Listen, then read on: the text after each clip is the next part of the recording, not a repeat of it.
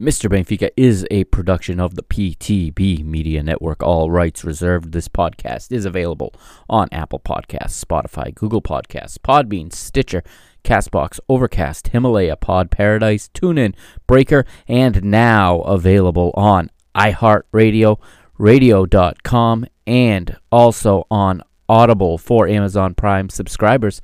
As always, select episodes available on YouTube and, of course, at www.mrbenfica.com. Please like, share, and rate the show on your preferred platform. Enjoy the show.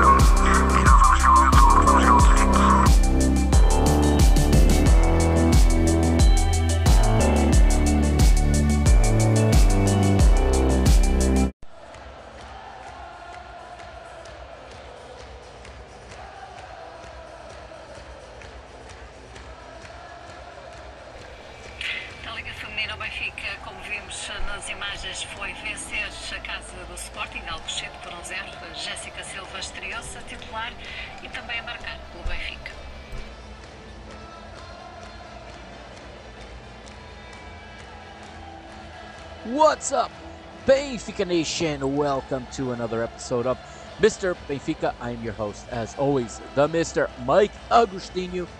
And today, it's episode 134. And we're talking about women's football today because it's time we talk about a successful team. It's time we talk about a team playing good football. It's time we talk about a team challenging for the title. Not just challenging, but leading the charge to win the title. It will be the second in a row. We are on the road to that because our Benfica women's football team is on fire. You heard off the top there from BTV, the, the report from BTV 24 last Sunday evening. Benfica beats Sporting 1 0 in Alcochete, and we'll get to that match a little bit later. But I have to bring you all up to speed on everything that has happened since the last time I talked Benfica women's football, which is back on the 14th of October of 2021. Okay, that was the last time I talked about this team, so I got a lot to cover in this episode. Um, it's going to happen at a very rapid pace, of course, but I will bring you up to speed, and then we will talk the derby. We will talk about it. Benfica 1 0 winners on the road in Alcochete, knocking off the team that had previously beaten them twice. And go back, go back to September when we lost to Sporting, both in the Super Cup and in the first phase of the Liga BPI. What did I say? I said Benfica experimented, treated it like the preseason match it effectively was. Filipa Patão put some things out there. She didn't show her cards. Mariana Cabral, the, the, the new manager for Sporting, put it all out there. And clearly, Benfica ready for this one as uh, Sporting to be honest, we're not good in this one. Um, if you go on the social media, they're complaining. They're saying that we we won, you know, unfairly. Of course, every time we beat them, it's unfair. Every time they win, it is it is limpinho, according to them. Um, they never once acknowledged that that five one result in September was a fluke. They never once acknowledged that. and it was a fluke, and I explained that in detail back at that time when we went through it. It was a bad match for sure for Benfica, a bad performance. However, a lot of things went wrong in order to enable that. This time, Benfica more than prepared. Filipa Patão, Andre Val, the coaching staff had Benfica more than ready. Uh, the opponent was well studied, and the opponent had very little solutions. Yes, they had a few opportunities off of broken plays, but for the most part, it was Benfica carrying the play, and for the and Benfica were more than a, a justified winner in this match. I do not agree with Sporting's manager, Mariana Cabral, who told A after the match that this was an injustiça, an unjust result. I'm sorry, it was not unjust. Um, in fact, if Kika had taken that penalty kick a little more seriously there in minute 90, it would have been 2 0. Okay, it would have been 2 0. But this is what you need to know right now, and we'll get to that shortly. Benfica five rounds into this championship phase, the only phase that matters. Remember, that 5 1 loss in the preliminary phase, in the qualifying phase, means nothing now. Everything reset. I said that back in the fall. I said that back in September. It all resets when we get to this stage right here. It is reset. Benfica perfect. 15 points from five matches right now. Five matches, five victories, no goals allowed when it counts. Six points clear now of our arch rivals, three clear of second place Famalicão, and uh, who, interestingly enough, are our next opponents in the league when the time comes. However, uh, the Liga BPI now going on a little bit of a break. This coming weekend, we have Cup football in Portugal, and then it's an international break. Um, the famous Algarve Cup coming up. Seven, I believe, seven Benfica players in the Portugal squad. Of course, uh, that Uh, of course, those seven players are Carol Costa, Silvia Rebelo, Catarina Amado, Lucia Alves. The whole back four are in the are in the team, plus Kika, plus Andreia Faria, and our newest signing. That's right, our big signing in the transfer window. I'm going to talk about that first in the beginning part of this episode. Jessica Silva Yes, our new striker, Jessica Silva, also in that Portugal uh, squad.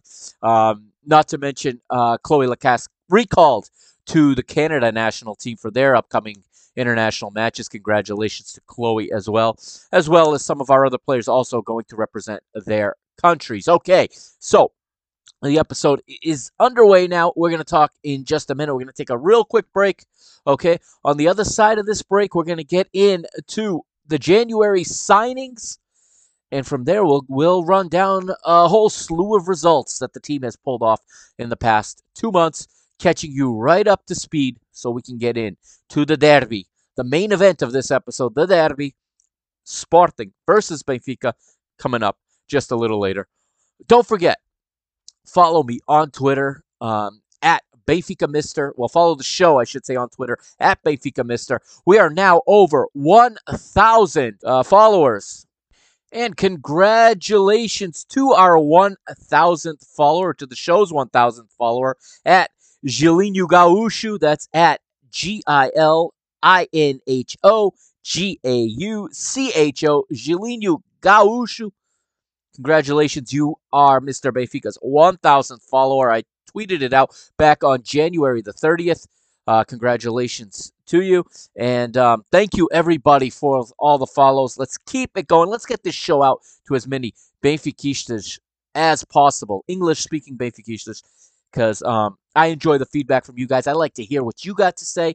Um, and of course, as always, I appreciate the audience so much. And before we take this break, a quick shout out to Portugal's men's futsal national team once again European champions. It is officially a dynasty, my friends. Officially a dynasty. 2017 World Cup champ. Uh, sorry, 2017 Euro champions. 2019. Uh, 2019. Sorry, 2018 European champions. 2020 World Cup champions, and now 2022 European champions again. Well done to the manager, Jorge Braz. Uh, a lot of you calling for him to take over for Fernando Santos in the 11 v 11 World Cup qualifying playoffs coming up uh, maybe that's the answer. Uh, what a dynasty! What a run! Amazing. A small country like Portugal can produce back-to-back European champion futsal teams with a World Cup title in there, World and European champion beach soccer teams, and of course the 2016 European uh, men's football championships. Now it's time for the women's football to get that push, to get that support, not just from the federation, but from the people, and to catapult Portuguese women's football and futsal to a higher level. So let's get behind the girls as well. And also, don't forget about the modalidades, uh, big ones this week.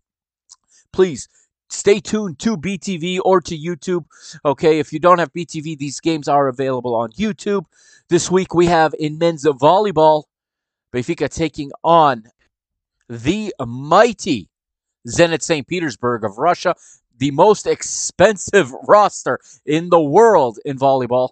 Benfica's taking them on this week. And on the parquet, on the hardwood, it will be FIBA Euro Cup basketball, and it's a derby. It doesn't get bigger than this. Final second group stage game, or as they call it, final regular season game in FIBA Europe Cup. Benfica Sporting. It is a rescheduled match. Okay. It's as simple as this. Benfica wins. They are in the quarterfinals of the FIBA Europe Cup, likely joining Sporting. Benfica wins. I think it'll come down to uh, point differential um, as to who will advance and who will be first and second. But I'm I'm quite certain if Benfica can beat Sporting, they are going to see themselves to the quarterfinals of this European competition for the first time ever in men's basketball. This is a huge, huge event, okay, both for Benfica and for Portuguese basketball as a whole. And again, nine straight losses to the Lions on the hardwood, nine straight basketball losses to Sporting. If we can snap that streak, we're going to stay in Europe. That's going to be huge. That ma- that game comes up uh, Wednesday, February the 9th. Check your listings. Check BTV. If you don't have BTV, I know for a fact this is available on YouTube. Just search FIBA Europe Cup Benfica, and it will come up. All right. Um, check for times where you live. Okay, here is the break. I'll be right back, and we'll get right in to uh, the January transfer window and the signings that our Benfica women's football team has brought in during this window. This is Mr. Benfica. I'm the Mr. Mike Agustinu. Also, don't forget uh, to follow the show as well on Instagram at Mr. Benfica. Um, on Twitter, as you know, it's at Benfica Mister. And don't forget to hit up the website, www.mrbenfica.com.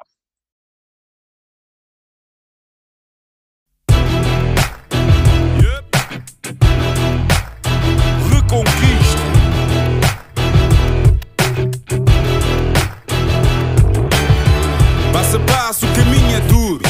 Temos muita história, mas ainda mais futuro. Jornada sofrida. A glória da vitória tem que ser bem nutrida.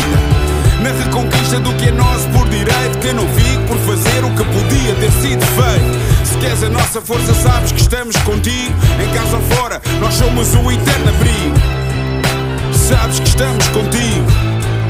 Nós somos o eterno abrigo. Ouve a nossa voz, o querer de nós. Carrega Benfica, carrega Benfica. Ouve a nossa voz, o querer de todos nós. A fé que não se explica. Carrega Benfica, carrega Benfica. Ouve a nossa voz, o querer de todos nós. A fé que não se explica. Carrega Benfica, carrega Benfica nossa voz, o querer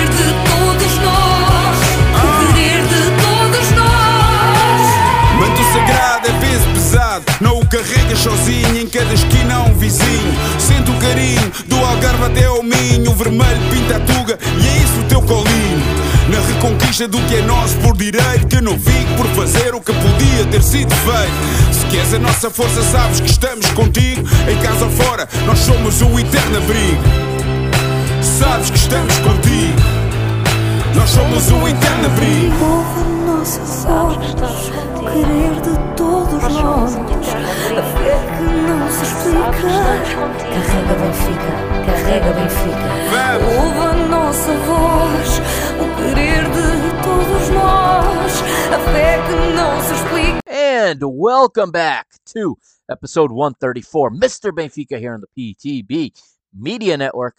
All right, we're talking signings now because, as you know, we're talking women's football and January signings. So, Benfica, for as bad as they were on the men's side in this January transfer window, they were fantastic on the women's side.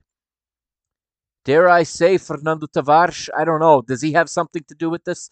Um, he seems to do very well with these women's uh, sports.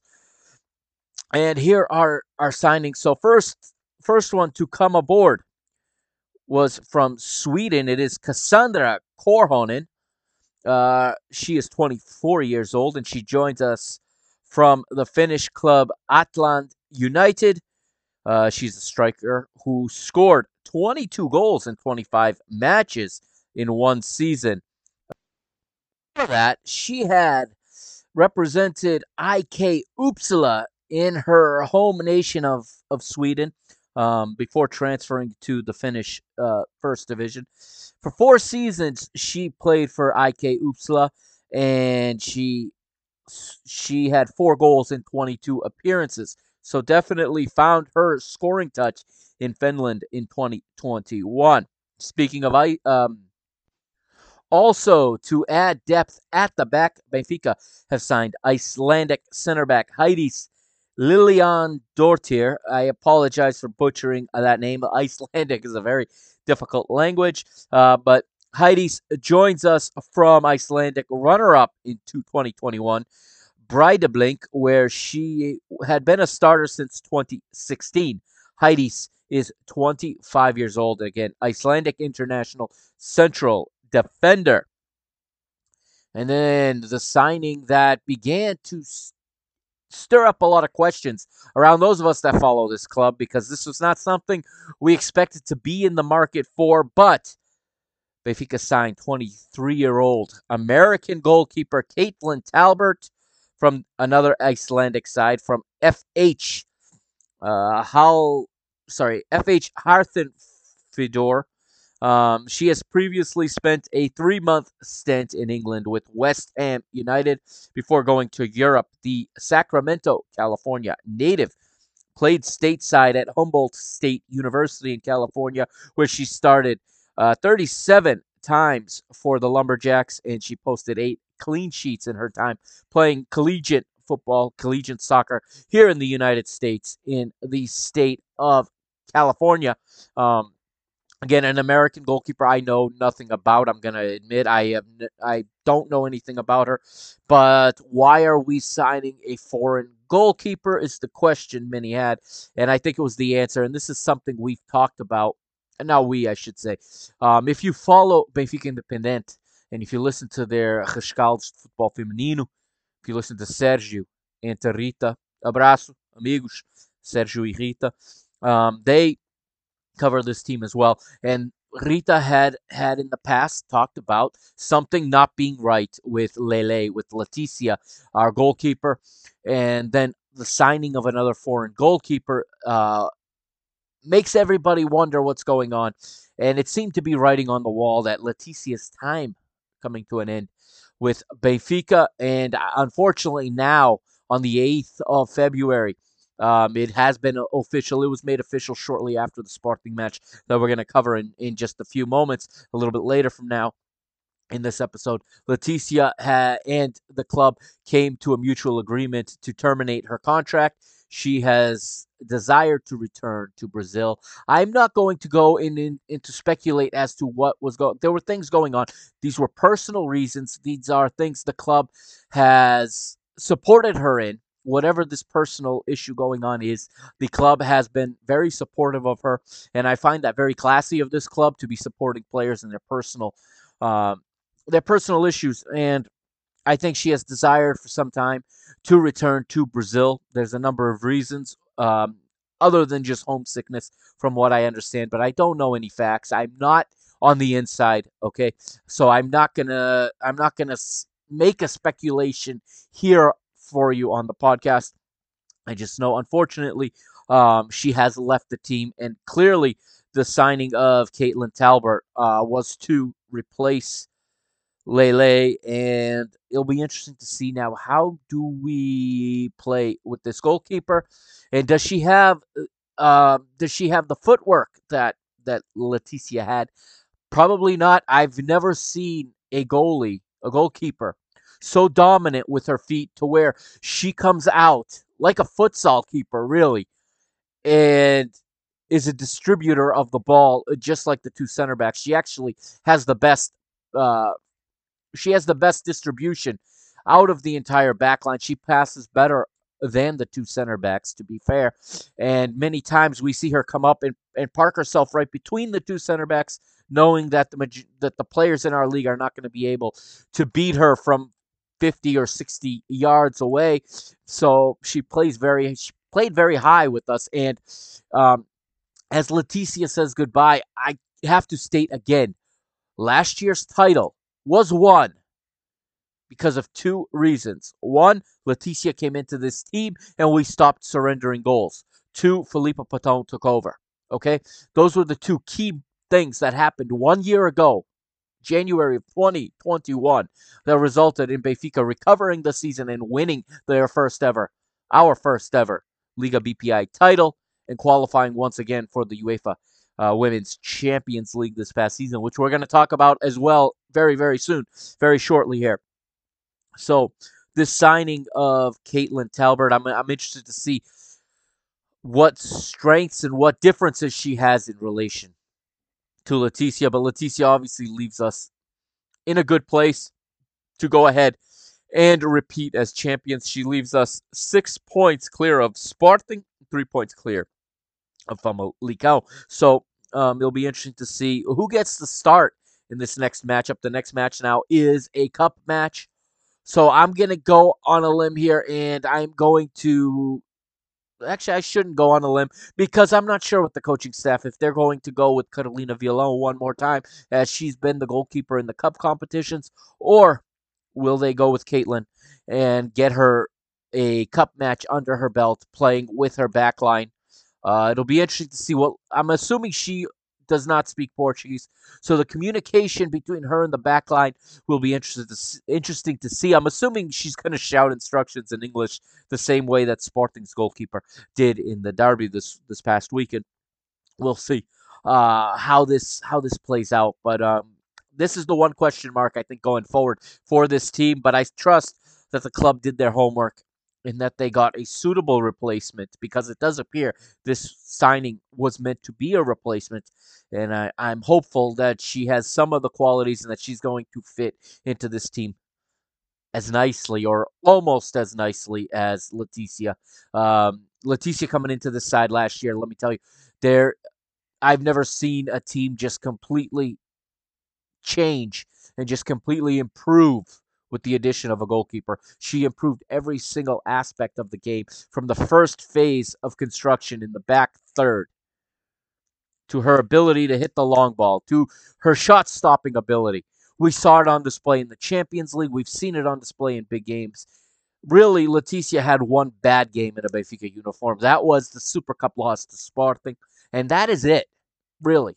That is really it. Um, she was good in the Champions League. She was she's been good in all the other big matches.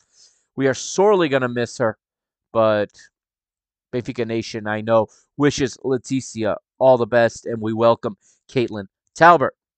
And then there was the massive signing, the one that had me absolutely excited, absolutely fired up. I had said on this program, on this podcast, when Nycole Raysla went down with a, tor- a torn ACL, okay, I thought we we needed to go get Telma Encarnação from Marítimo. I had I never imagined we were going to go get Jessica Silva from the Kansas City Current of the National Women's Soccer League here in the United States, the NWSL. Some say the best league in the world. Um, I say maybe the t- one of the toughest leagues in the world, but I think there's better teams in France and Germany simply because of the roster rules um, in the more much more free market um, nature that football is governed in Europe versus here in North America with very tight salary caps and very strict roster rules here. Um, it's a tough league in, in North America. It's a physical league. But I think the technical ability is better in Europe personally. Um, that, that at least in the top European teams, I think that the technical ability is superior um, in the European side of the ocean than it is here, but very much in a balanced league here in the United States where the you know the the best and the worst teams are not separated by much. Uh, Jessica Silva, of course, leaves Kansas City Current here in the United States to join Benfica. Signs until 2025. Um, of course, this had all of the makings of a fiasco, as she was supposed to be unveiled on one afternoon, and it didn't happen. And reports were it was over economic reasons. Jessica denies this and said she didn't come to Benfica because of money, and I believe that because I, I don't believe there's much uh, money there to be given to this team. But she came because she's a Benfiquista, and I I know that the National Women's Soccer League here in the United States is having its own financial difficulties. It is subsidized by U.S. Soccer, but to my understanding, U.S. Soccer only subsidizes U.S. national team players uh, to the league. So only those salaries of national U.S. national team players are subsidized. Jessica Silva, obviously a Portugal international, so she wouldn't, you know, they. My guess is Kansas City did not have the money to keep her and uh, and allowed her to to go. And Benfica was there, and the opportunity uh, presented itself. Now, Jessica joins Benfica. This is important. In basically the end of her off season, the NWSL, Kansas City Current, have not played since October. The league finished in October. Okay. October is when the league finished. We're four months later. So when you see this game, and we'll talk about it a little bit more in a minute when we talk about the Sporting match, where it looks like she's kind of not making as much of an impact here early as she should. A lot of that is because she is not in midseason form like the rest of the team. A lot of that is because she's she's been in the midst of an off season. Outside of international camps, she has not been, you know, playing competitively at least. And I don't know how long she's been in Portugal. I'm sure she did some sort of training before signing with Benfica, but I don't know where she was training. I don't know with who. I don't know what type of training she was doing. Um, so she is basically in preseason mode when the other rest of the team is in midseason mode. But going forward, this is a huge signing. My only concern, okay, and this is what concerns me. We signed Jessica, a striker. We signed Cassandra, a, a, a real true striker. I shouldn't call Jessica a striker. Jessica's more of a forward, just like Cloé. Um, Cassandra is a true striker in the sense um, that Nicole was. Okay, and she's more of a box presence. Cassandra is. Um, with these two signings, I can't help but fear that the writing is on the wall that Cloé is going to move on in this offseason, even though she's signed through next season. Um, I'm, I'm, I'm, fear, I'm fearful, but obviously um, happy for the athlete that there may be interest from abroad, interest from bigger teams and bigger leagues uh, in our player. Benfica re-signed her, perhaps, perhaps with the plan to eventually sell um, and bring some money back into this program. Um, you know, to make this women's team even more self-sufficient. There are sales that will happen down the road. I mean, we have a slew of young players that I think are going to have a lot of value um, in the coming seasons. I just hope this group stays together a little longer because I'm enjoying this so much. Um, I hope that I'm wrong about this, and I hope that next year we will be. Obviously, I'm hoping that we're going to be back to back champions, and that next year we can attack the Champions League with an even stronger team with this type of firepower in attack next season. Um, but if it is in fact something where Cloé's going to make the jump to a bigger league, uh, I think we are well served with the next the next in line, if you will, for um, for our offensive front front three. So we'll see what happens there. But Jessica Silva is a huge signing, and I tweeted this, and I don't know if people really truly understand how big of a signing this is. I said this on the last episode, I believe, uh, when I kind of announced the news because it was happening as I was recording. But the Alentejo native, Jessica Silva, is the only Portuguese woman ever to win the UEFA Women's Champions League during her time with Lyon, Olympique Lyon, a team that, you know, beat us a total of, what, 8 0 across two matches in the group stage this year. In 1920, in, sorry, in 2019, 2020, she was uh, on that team. She won the UEFA Women's Champions League.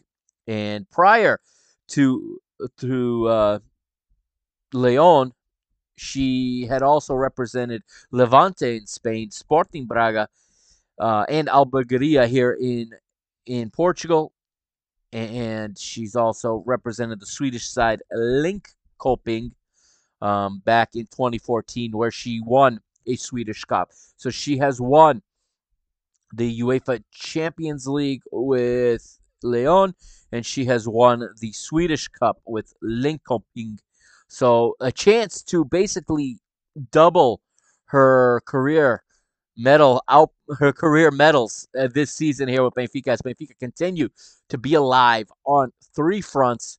Benfica now in the semifinals of the League Cup, looking to get to our third straight League Cup final and also now alive here in the round of 32 of the Portuguese Cup, which we will play this coming weekend. Okay, so that was the transfers. As we said, Lele has left. Leticia, our goalkeeper, has left, but not until after beating Sporting. And I, I have to say that that's a very, very solid compromise the club and the player made. She stayed through the biggest match, the toughest match and left us in a very good place. Okay. And I appreciate that. So I want to go on the record and, and show my appreciation because whatever she's dealing with is serious. Okay, she's missed a number of matches for personal reasons. So whatever it is is very important to her, obviously, and it is possibly serious. So Leticia, obrigado. Thank you. And again, I wish you very well. Also leaving the club in this window. Matilde Fidalgo, which makes me a little bit sad because she is another Benfica. She is Bernardo Silva's cousin.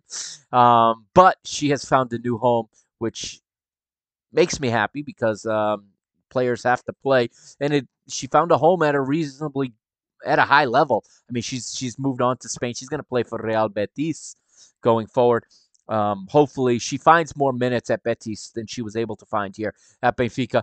Big reason she hasn't seen much time.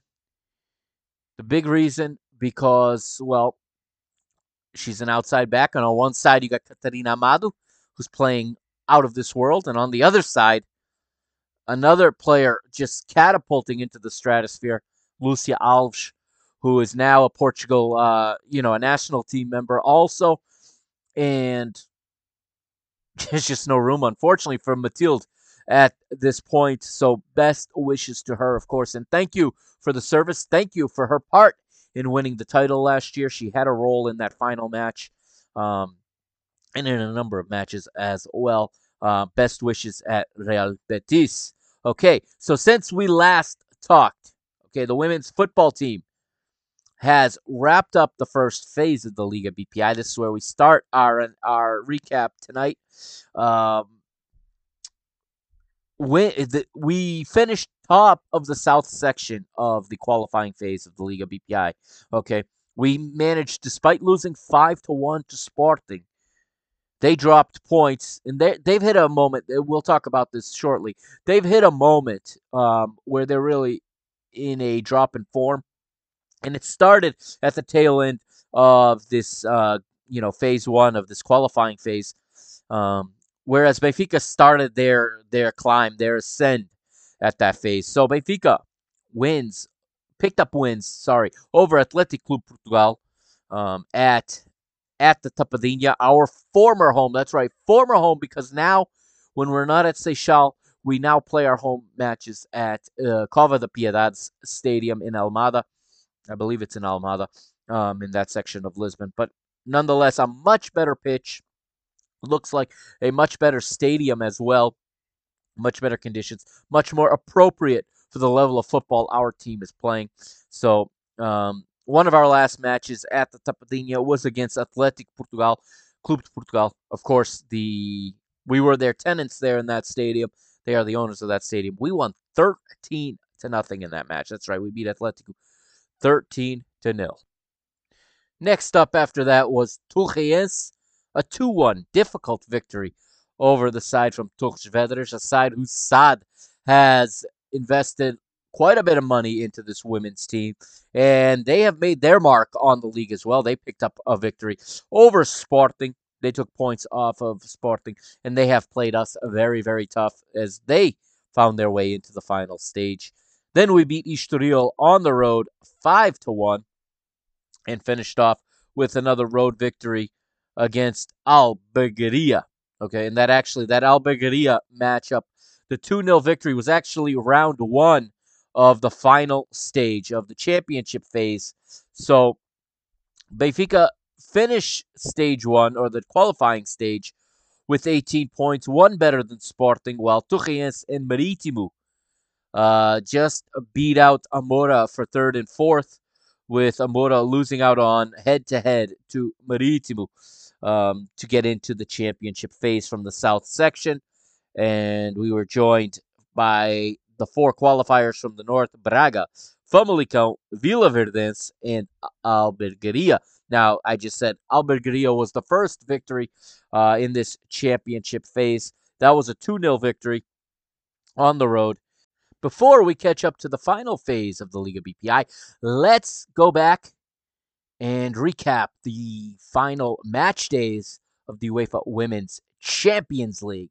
So, on November the 10th, Benfica hosted Swedish champion BK Häcken at Seixal in front of another fantastic home crowd. Um, unfortunately, though, it was the traveling Swedish supporters that would leave Seixal all smiles as the Swedish side picked up their first and only points of the competition with a late 1 0 victory over Benfica after a very, very questionable penalty called by Swiss referee Esther Staubli, Staubli uh, on what was a clear, clear as day, clean slide tackle, as clean as you will ever see from Ana Seiça. Uh, the Benfica players plead with the referee but to no avail. There is no VAR in the group stage the, of the UEFA Women's Champions League. Elin Rubensson would step up and kick a nearly perfect penalty, convert a nearly perfect penalty, uh, kissing it off the post to Leticia's right and into the goal. And BK Häcken get their victory, their only points in the competition. The return fixture a week later in Sweden would be a different story, however. Um, law allowed traveling, vocal section of Benfica supporters there, even in Sweden. That was impressive. And it would be Cloé in the in the third minute, just three minutes after the kickoff.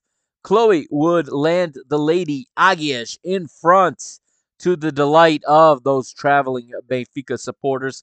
Uh, that was after Kika took the ball almost literally from the kickoff, dribbled into space, beat a couple players, and fired a shot from distance that forced a save from the BK Häcken goalkeeper who who parried it over for a corner kick. Ensuing corner kick from Kika drops into the area. A couple different players have a whack at it. Häcken tries to clear it. The ball finally drops for Cloé, and Cloé one times it into the far post. 1 0 to Benfica. Uh, Benfica adapted well to the temperature in Sweden. It was cold that night and to the artificial surface. Kika, Lucia Alves, and Pauleta were especially strong in the match. Pauleta nearly making it 2 0 in the 50th off of a great set piece delivery from Kika. However, the results came in doubt in the 74th minute when this time it was Czech referee Jana Adamkova who pointed to the spot, this time correctly, after Christy Ucheibe handled the ball in the penalty area. And just as she had done a week prior, Rubensson stepped up, and this time it was an absolute perfect penalty uh, to beat Lele. If she had not hit the ball as perfect as she did, this penalty kick would have been saved. Lele remembered where she went, Leticia, that is. She remembered where Rubensson had put the penalty away a week earlier, but still could not reach it because it was hit perfectly. No chance for Leticia. 1 1 with a quarter of an hour to play. Benfica, though, kept the faith, kept pushing forward, looking for a victory, the elusive victory, looking to um, not come in last place, obviously. That was a, a giant motivation, as it would be for anybody in the Champions League and Benfica would be rewarded rewarded for that faith and for that belief in the 90th plus one. It would be a set piece after Cloé was fouled. She was brought down about 25 meters from goal. Kika drops a perfect, I know I've used that word a couple times here, but she literally drops a sublime ball right on the corner of the the goal area, the small six yard box, if you will, um, where Catarina Amado times her run perfectly, gets on the end of it, outstretches her foot, and is able to redirect the ball past the goalkeeper. And in stoppage time, in the most exciting of fashion, Benfica take all three points from Sweden at the death, and it would eventually catapult Benfica past Häcken into third place, where they would finish um, at the end of the competition. So Benfica finishing in the top 12 of this year's edition of the UEFA Women's Champions League. Let that set in for a minute. Realize what kind of accomplishment that is for a team that is literally four years old. Benfica would close out the group with tough losses to the powerhouses, Lyon and Bayern. Uh, but the shock draw in match day one meant Benfica would finish one point ahead of BK Häcken, of course, because Benfica took a point off of Bayern Munich and were able. As a result, Lyon would win the group. Um, Bayern would come in second, of course, and it is. I wrote here that it is incredibly unfortunate for this group of players that worked so hard and really accomplished a lot to come in third place in this group, uh, with three much more established clubs. That there is no Europa League for the women to fall into. There should be a women's Europa League. I've said this before. I'm going to say it until it happens. There should be a women's Europa League because that is the only way to close the gap between the top five or six clubs in Europe. And when I say that, I'm talking Bayern Munich, I'm talking Lyon, PSG, uh, I'm talking Chelsea, um, I'm talking Wolfsburg, and I'm talking Barcelona right now. Those are the top teams in Europe. Um, the only way to close that gap is to have more European competition. And how exciting it would be if there were a Europa League for women's football. I hope that UEFA has plans for that in the future. And if they don't, I hope they make plans for that very, very soon. If you want more info on the UEFA Women's Champions League in the upcoming quarterfinals, Tune into some upcoming episodes of the Parking the Bus podcast here on the PTB Media Network. Uh, wherever you get your podcast, pretty much, just look for Parking the Bus or just uh, follow Parking the Bus on Twitter at PTB underscore media, and all the episodes get posted there. You can certainly find it there.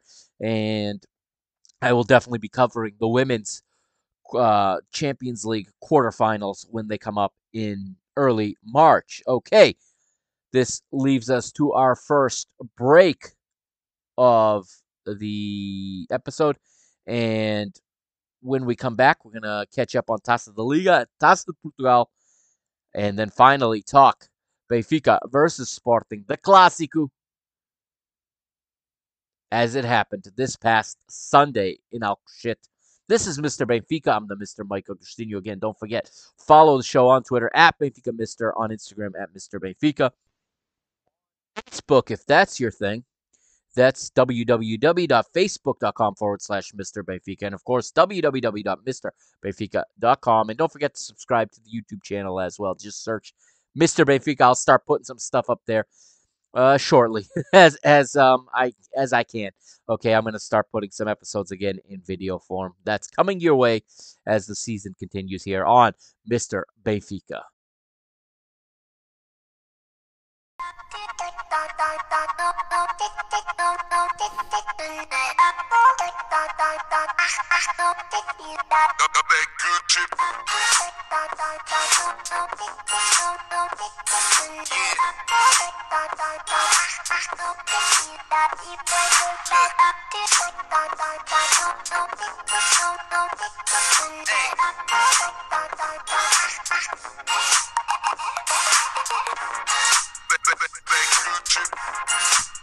Spit, you spit, the music. That you spit, you spit.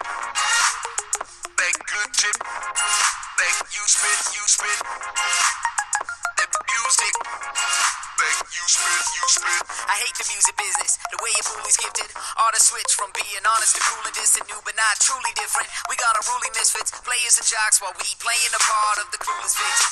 Ain't a high school movie, had a brace like Tootie when the news hit hit 'em. Only if you will listen, cause there ain't nothing new about the facts of life, dudes. Why don't you sit calm? If the shoe fits on, why don't you kick some? Of that good shit that you spit, amusement fun. They get you sick from two spins at music 101. It gets fun in the club all done unless I go numb. Make my flow dumb, go write a hit song called Fight Run. So many idols come, so many idols go, but in the end, man, I don't know. yeah. And welcome back to Mr. Benfica episode 134. This is the final segment now. We're going to speed around us right up to the match uh, with Sporting so quickly. Taça da Liga action that we have missed. Uh, Benfica entered the Taça da Liga, of course, in the quarters, as did all the other eight qualifiers for the Liga BPI final championship stage. So those eight uh, competitors, those eight clubs are the eight clubs that would compete in the Taça da Liga. Benfica made quick work of Club Albergaria in the quarters, winning both legs 4 0, both at home and away, and have since won at home 1 0 in the first leg over Famalicão this past week. And they have set up a potentially tricky, dangerous second leg on March the 9th in Vila Nova de Famalicão against Fama. Uh, Cloé Lacasse with the goal in this first leg on a nice feed from Jessica Silva. Valeria, however, left that match against Famalicão injured um, in the 25th minute, leading to a premature debut for the aforementioned Jessica Silva. Uh, no word from the club or from the player yet onto the extent of the injury. I'll continue to watch that and report um, if I hear anything. Carolina Villão got the start in that match um, against Famalicão. In the Portuguese Cup, Benfica have played two rounds now, entering the competition in the second round and beginning with a easy 9-0 thumping of Atletico that uh, brings the season aggregate to 22 to nothing in the two matches with Athletic Club Portugal, uh, club that is surely um, going to be relegated once again. Uh, and they followed that up in the third round, Benfica did, with a 3 1 home win over Torreense. Again, a very tough team. Benfica continuing to draw some of the tougher draws. I mean, there are teams in the second and third division, and Benfica's not drawing them. When, with so many teams still alive, they are drawing the big names, and now the round of 16 is going to take place this coming Sunday. This coming Sunday, Benfica travel up north to Minho to the Primeiro de Maio to take on the Guerreiras do Minho, to take on Sporting Braga, who are the actual current cup holders. If you'll remember, about a year back, they beat Benfica in the final of the cup that was attributed to the previous season. So they won the cup in technically in the COVID shortened season that did not conclude, which was 2019 2020. Last season in 2020 2021, the cup was not contested, so it returns here. Saturday, oh, sorry, Saturday, not Sunday, Saturday, February the 12th, Benfica at Braga, round of 16. Of course, um, I'll have a recap of that next week. Okay, so the Liga BPI we are in the championship stage now. The only one that matters. This is where the, the matches matter. This is where every match is for the title. And at the end of these 14 rounds, a champion will be crowned. There are eight teams left, as we said. Benfica opened it up with the 2 0 victory over um, Albergaria. Followed that up in round two. Uh, round two was actually postponed, so they played round three first, and uh, they they went to Torres to take on Torreense, and they came away with a hard-earned 2-0 victory. Goals in that one from Pauleta and from Marta Cintra. Four days later, at a new home quote-unquote stadium, of course, at Cova da Piedade, Benfica squeak out a tough hard fought 1 0 victory over Braga after Ana Vitoria converts a penalty. Um, this was, of course, the round where Famalicão at home, or sorry, on the road, should I should say, traveled and beat Sporting at Alcochete. Sporting starting to make a habit of losing at Alcochete. That was a 1 0 victory to Famalicão. 90th plus 5 that uh, that um, cost our rivals three crucial points, and again, send them into this match with us on a bit of a skid. And uh, that that solidifies our lead a little bit. That that reinforces our lead, if you will, and that leaves our rivals a little bit more desperate for this match with Benfica. Um, continuing on with Benfica's performances, um, Benfica continue to to do well. As I'd also mentioned that Famalicão assert themselves as legitimate title contenders. I forgot to mention. Yes, Famalicão is a legitimate title contender. Do not look them over. Do not overlook them. Excuse me. Okay. Uh, we play them in the next round. Must win. Cannot drop points to Famalicão. They are only three behind us. Uh, Benfica would go on and have subsequent wins, or have a subsequent win over Marítimo and that brings us into the derby now. Benfica comes in four victories from four matches atop the Liga BPI, and now with the chance to send Sporting six points back.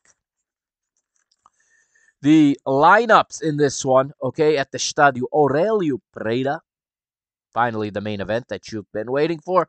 Uh, Sporting's 11 for the manager, Mariana Cabral. Doris Basic, Bacic is the goalkeeper, the Croatian international. The four across the back, according to 0 0, although I don't really agree with 0 0 based on how they aligned Benfica's team.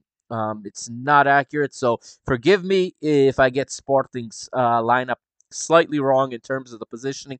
But according to 0 0, it's a 4 1 3 2. Uh, and Ana Borges is the right back. Uh, Carolina uh, Beckert and Bruna Lourenço, the center back pairing with the very talented Joana Marchão as the left back. Fatima Pinto sits in the hole, although I'm pretty certain that it was Andreia Jacinto that played there um, in midfield. Uh, in front of the holding mid, Brenda Perez, who absolutely torched us in the first two games. Uh, the Andreia Jacinto I just mentioned, and Joana Martins. In attack, Chandra Davidson and Diana Silva. So a bit of a different looking um, Sporting than we saw last season. And slightly different, I would say, than the one we saw earlier this season. Um, actually, no, it's pretty pretty similar to what we saw back in the early part of the season. Benfica's 11 now for for Filipa Patão uh, Leticia in goal. This would be her final match. Uh, the right back, Catarina Amado. Sylvia and Carol are the center back pairing with Lucia Alves as the left back. And let me tell you, Portugal's women's national team is abundantly served at left back with these two left backs, Lucia Alves and Joana Marchão, both very, very good players. Pauleta sits in her normal position in the hole at the base of the diamond in midfield. In front of her to the right, Andreia Faria. To the left, Beatriz Cameirão, with Kika playing in the number 10 position. Behind the strikers, Cloé and Jessica. So Jessica Silva gets her first start. Referee for this match, interestingly enough, is part of an exchange program with the French Football Federation. I like this. So it is Savina uh, Elboir who is the referee in the the middle. Uh, sorry, the middle referee with her assistants Camille Soriano and Elodie Capula as the referee's assistants. And then the fourth official is the Portuguese referee Catarina Campos. Those are the lineups. Um, the match starts out quite even. Okay. Benfica a bit more reserved uh, with the memory of the two previous matches well in their mind. Filipa Patão and Andre uh, Val, the, the coaches, um, haven't forgot those results, but they got their team well well prepared, well equipped to deal with with Sporting with Sporting's weapons in this one because you will not hear me say Brenda Perez's name very much this match, okay? And she absolutely torched us in the first two matches. Um, a reminder too, as um, I should say, who else? Who else also did not forget the two matches earlier in the season was Mariana Cabral's Leões. Um, it, as they seemed far too comfortable with this match. and seemed to think they had this one in the bag once again. They failed to remember last season. It went pretty much the same way. They won the matches that didn't matter, and when it mattered, Benfica came through and won. And at the end, in May, it was Benfica lifting the trophy, champion of the Liga BPI. Benfica well organized early on, sitting with lower blocks than usual, but uh, very very difficult to to break down the lines of defense. Um, Sporting had all had difficulty with that. Cloé nearly, nearly scores in the third minute, and um, Benfica. I think they started fine. I mean, this wasn't the first half wasn't their best half of football, but they did grow as the match went on. And again, I said at the top, I don't believe that Sporting's complaints are warranted. Um, I don't think they were unjust. I don't think they were that they deserved anything more than what they got out of this match. They really were not efficient. They were not creating much offensively outside of a few broken plays where the ball fell in the in the small area, in the small uh, the goal area, in the six yard box, and they were unable to do anything. There was one big mistake where the ball was given away. Okay, and if I'm not mistaken, it was Kika who gave it away, made a really poor pass back to Sylvia. It was too short. Sporting's, I think it was Diana Silva, was able to intercept it, create space for herself, looked like she had a short goal, but out of nowhere came Carol Costa to make the block.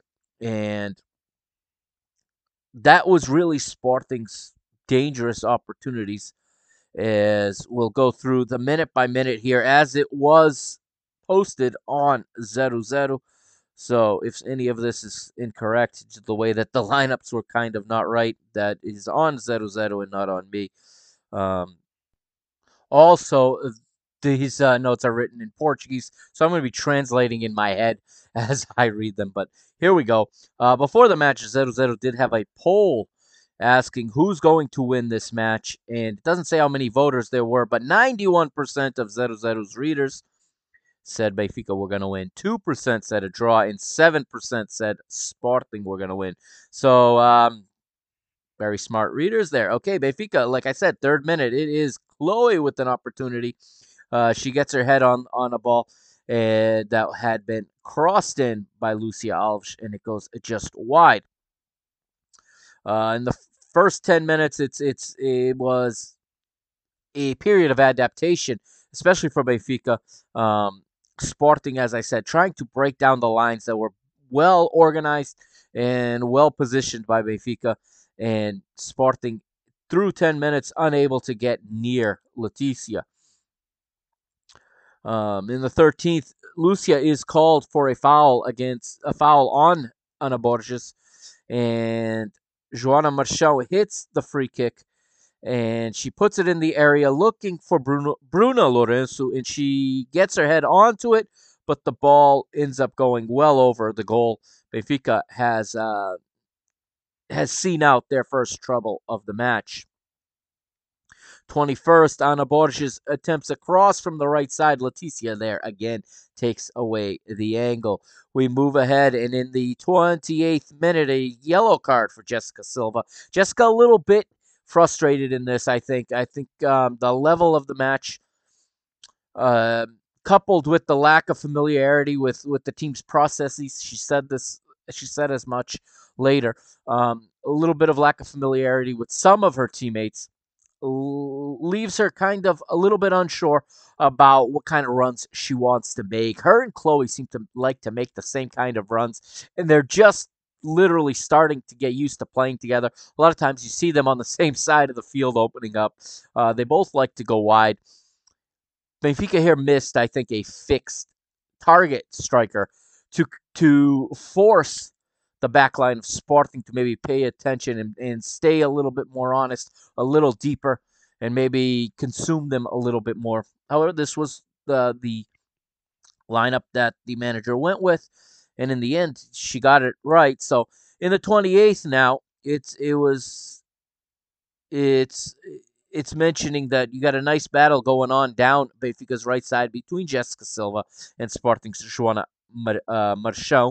Uh, the Sporting's uh, wingback at this point has been able to pretty much negate the Portuguese international striker, and she continue she finishes stealing the ball here from our number seventy seven, and the referee hesit- showed no hesitation in showing a yellow card to Jessica for the the uh, the ensuing foul.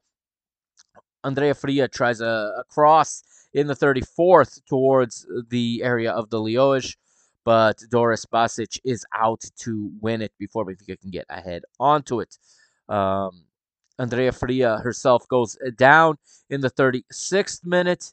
Um, both teams make the most of the pause to to hydrate and to speak to their managers and get some indication and some instructions there. Andreia Faria, I have to say, had a monster game in this one. Eh, eh, I can't under, I can't overstate how well she played. And if you listen to this show and if you've watched this team early in the season, you see talent in Andreia Faria. You see that she can pass the ball well, maybe as well as anybody on this team. But you also see that um, she struggles with the physical aspect of the game at this level. That has been corrected, everybody. That has been corrected. Andreia Faria was a was a beast physically in this match. She absolutely threw her body around as needed and was able to really, really um, even intimidate some of her opponents in this one out of challenges. She won a lot of them. She did go down on this one, but she also put the Sporting players on their back quite a bit. And one of the better games I have seen Andreia Faria play, and it's really cool to see a player grow the way she has since she arrived on the scene as a promoted youth player back in the inaugural season of the team when we were in the second division. And she was already showing a lot of signs of promise at that point. Um, in the 36th, she returns, I should say in the 38th, she returns to the match. In the 40th, uh, you get a yellow card for Andreia Jacinto of Sporting, picking up her first yellow of the competition for a foul committed on her national team teammate Kika Nazaré. Referee does not hesitate. Uh, Brenda Perez, I said I wouldn't say her name much. Here's one. She tries a shot from very, very far, and the ball ends up going high and wide. Not at all uh, any trouble for um, for Leticia there. And we head into half time. Um, in the second half now, we come out for the second half the teams go with the same the same lineups they finished the half with, and we get another uh, another attack. I guess I'm gonna say Brenda Perez's name again, but again, not at all a dangerous attempt, and again from some distance, well over the the goal. Joana Martins tries an Olympico in the 54th, and the ball goes directly out never came in. I don't know if that ball ever came into the field to. It came in for the very for a very very brief moment before it. It was supposed to be an in swinger, and it literally traveled the min the bare minimum that was physically possible for it to stay. For, uh, sorry, not to stay, but for it to even enter the field of play completely. 57th minute. And Catarina Amado with the chance. She shoots inside the area and it ends up being a shot that goes just wide to the right side of Basic. Um, she shot across the face of goal, outside of the goalkeeper's reach, but just misses the far post by a matter of centimeters. Um, Sporting's best chance comes in the 62nd. Uh, and this is the one I'm talking about. This is the one that was uh, a broken play. Joana Marchão drops a ball in the area. It gets kind of much like Cloé's goal against against Häcken. The ball, when it gets cleared, ends up between two players. It bounces around, squirts around in a couple of different places, and in the end, in the end, um, it does not go in. In the uh, sorry, Leticia makes a save on the play, and that was really the best opportunity for Sporting. We move to the 68th, and this time Cloé doing everything right. She puts it through to Beatriz Cameirão. Cloé had a massive game as well. She was everywhere in this match. She was she's evolving to even more of the team player, and I don't mean that she was a selfish player before, but she now is a lot more of a puppeteer, if you will. She's pulling strings on the pitch with, and she's she's opening space and then feeding teammates, and she's just that much better. Uh, uh, her growth also has just been enormous. She's always been very good, but from where she started when she arrived, and even to where she was earlier in the season, to the way she's playing now, Cloé Lacasse is is climbing to a level. Like I said, it may become difficult for us to to keep her going forward. But the moral of the story here is Cloé sets up Beatriz Cameirão. Beatriz gets her head on it, but she heads it just over. Now, just before that, there had been a yellow card showed to Sandra, Chandra, sorry, Chandra Davidson of Sporting. But in minute 74, you get this. Um, da Supertaça, de facto, é uma, uma qualidade mais, é. É? E o Benfica muito melhor. Sim, mas é evidente. É, em contraste, completamente diferente. Mas eu acho que essas, essas duas vitórias do Sporting na Supertaça. Olha, a Jéssica pode ir para o golo. Jéssica atirou e é o golo da equipa do Benfica. Jéssica Silva, mas quem está no trabalho outra vez, quem está na labuta, é a Chloe Lacasse, que está a fazer um jogo fantástico a encontrar, a encontrar espaços. Grande golo, trabalho da Chloe Lacasse. E depois Jéssica Silva com uma belíssima finalização. Minuto 73, golo do Benfica. And there you heard it from BTV. And if you couldn't tell, they recorded this after watching the game live and not while it was being played. The lack of emotion in Valdemar Duarte's voice in that call is pathetic. And also, the two of them are talking way too much, and, and he doesn't even uh, break down, he doesn't even explain the, the passing sequence that led to that goal, which was very, very impressive, with the ball being start, starting at Leticia with the goal kick, finding its way through the back line to Andreia Faria, who found Cloé Lacasse. Chloe finds Jessica Silva making her diagonal run, feeds her. Jessica dribbles the goalkeeper and makes it 1 0 to Benfica. Sporting fans are still crying about this one. They are crying for an offside. Now, in fairness, I have no idea because the camera angle, the only camera angle we've been shown that Canalons got was not conclusive in any way, shape, or form. Yeah, you can see Ana Borges on the far right of of Sporting's defense on the far left of your screen, putting her hand up, signaling for offside. But there, where the camera was angled, there was no way to tell. Now, I haven't seen any camera angle that has told me that Jessica's definitely offside. The referee's assistant is right there, did not put the flag up, leads me to believe that it's not offside. I saw a Sporting fan on Twitter saying once you take out far, you know which way the referee goes. Oh yeah, is that are you sure about that? So now you're accusing foreign referees of robbing you as well. Uh, very, very, very interesting. I, anyways, it's, it's just stupidity. But anyway, hard to tell if this was onside, offside. I don't know. I have no choice but to trust in the referee's assistant because the, unlike the referees in the Liga, uh, Liga Portugal, in the Liga BWin, these two referees I've never seen before. Uh, I shouldn't say these two. This referee and these two assistants I've never seen before. So I have no reason to believe that they would get it wrong. Unlike the referees in the Liga Portugal, they've given us plenty of reasons over the years to believe they would get it wrong. Anyhow, there's no VAR. There is no overturning. The referee stands by the decision. Jessica Silva scores for the first time in a Benfica uniform, and it's Benfica 1 0 in the 74th minute. Uh, Cloé and Jessica combining well once again, uh, as we just said. And it was a great sequence of passes that um, the commentators on BTV didn't have the couldn't stop their conversation to, to tell you about. Of course, the match aired live on Canal 11. So the TV feed, the, the images come from Canal 11. Uh, BTV aired it in tape delay hours late, many hours later, and clearly uh, the announcers I think were calling it live hours later. So they were watching it after having already known what was going to happen, and they called it like they knew what was happening before it happened. And um, yeah, a really poor job in this one by the BTV uh, announcing crew. Sorry. In the 76th, we get a, a substitution for Sporting. Uh, Mariana Larroquette comes on for Ana Borges. Ana Telsch comes on for Fatima Pinto. And Benfica also make a substitution in the 76th. Cassandra comes on, replaces uh, Jessica.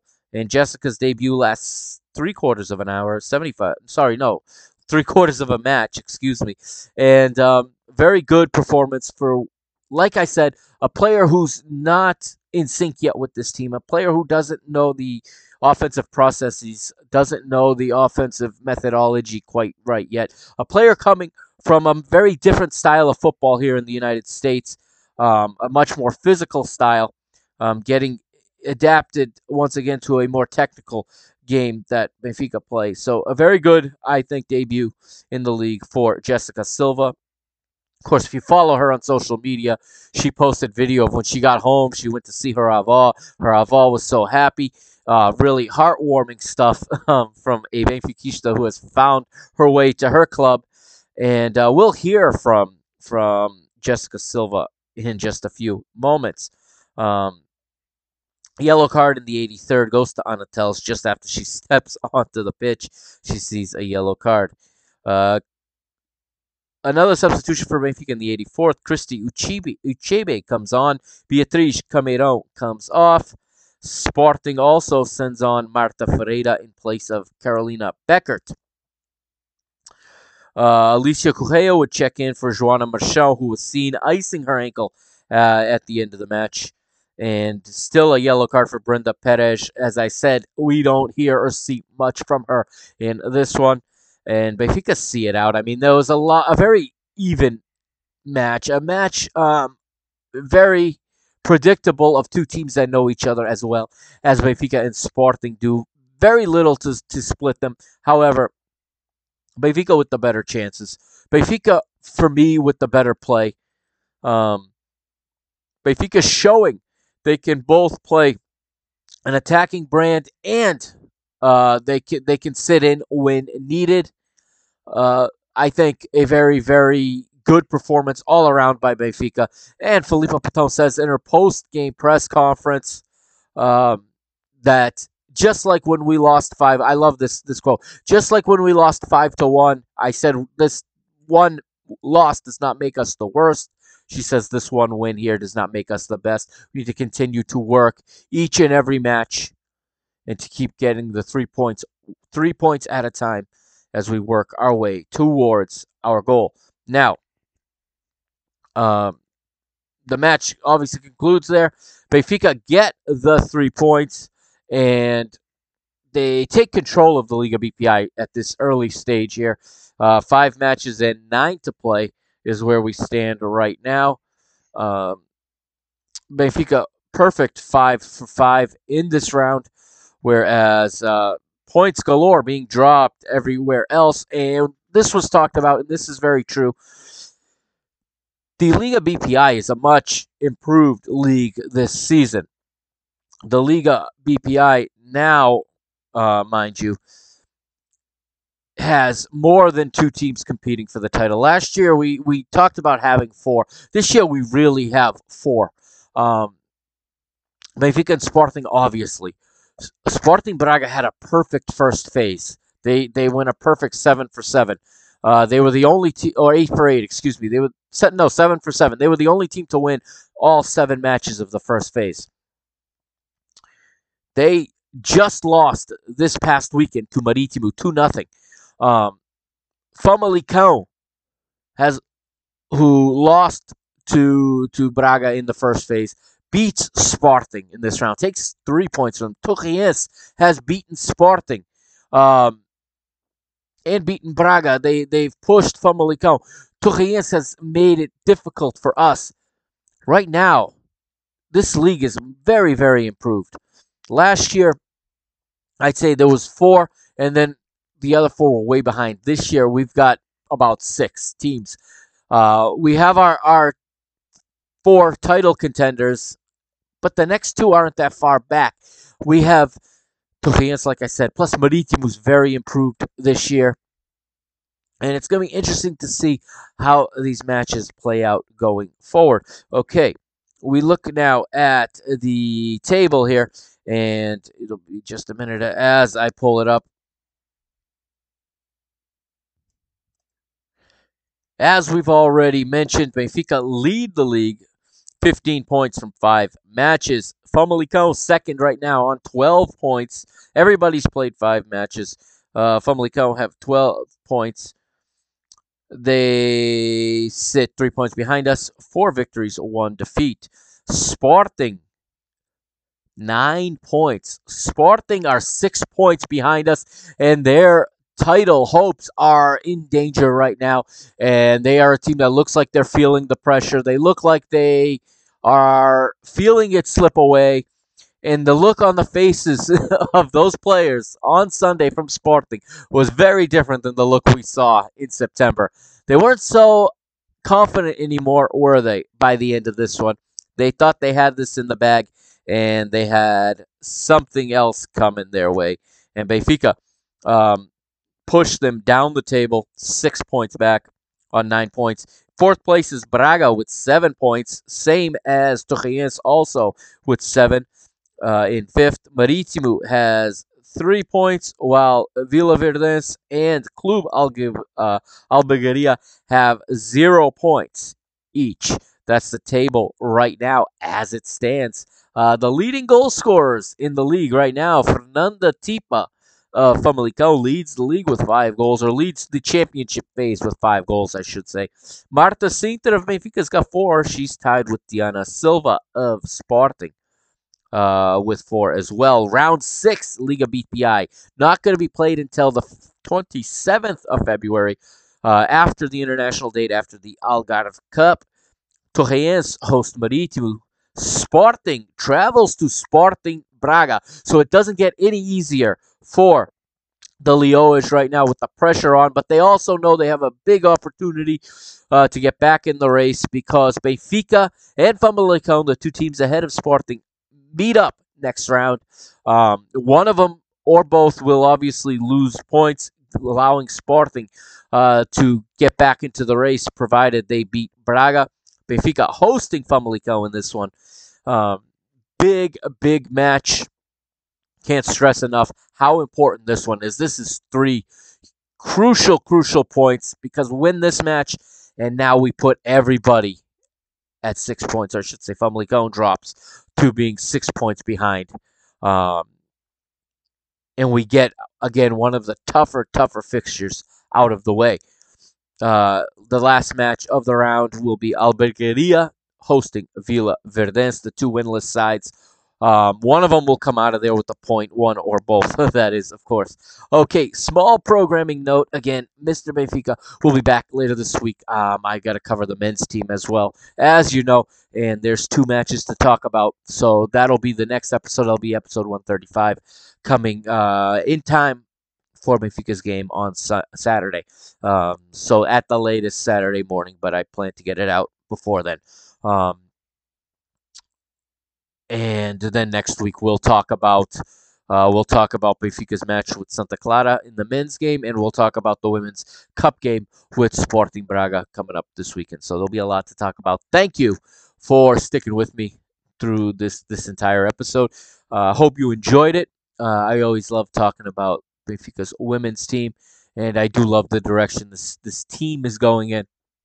The way they just seem to be so very united, and they seem to be such a solid core uh, unit.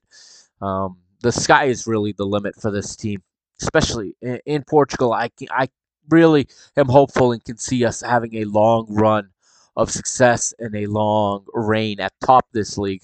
Um, the pipeline is is well stocked, and every year we get players just just taking on another level, another level, and I can't wait uh, for the next match. I love watching this team, which I can't always say about a lot of the teams in this club right now.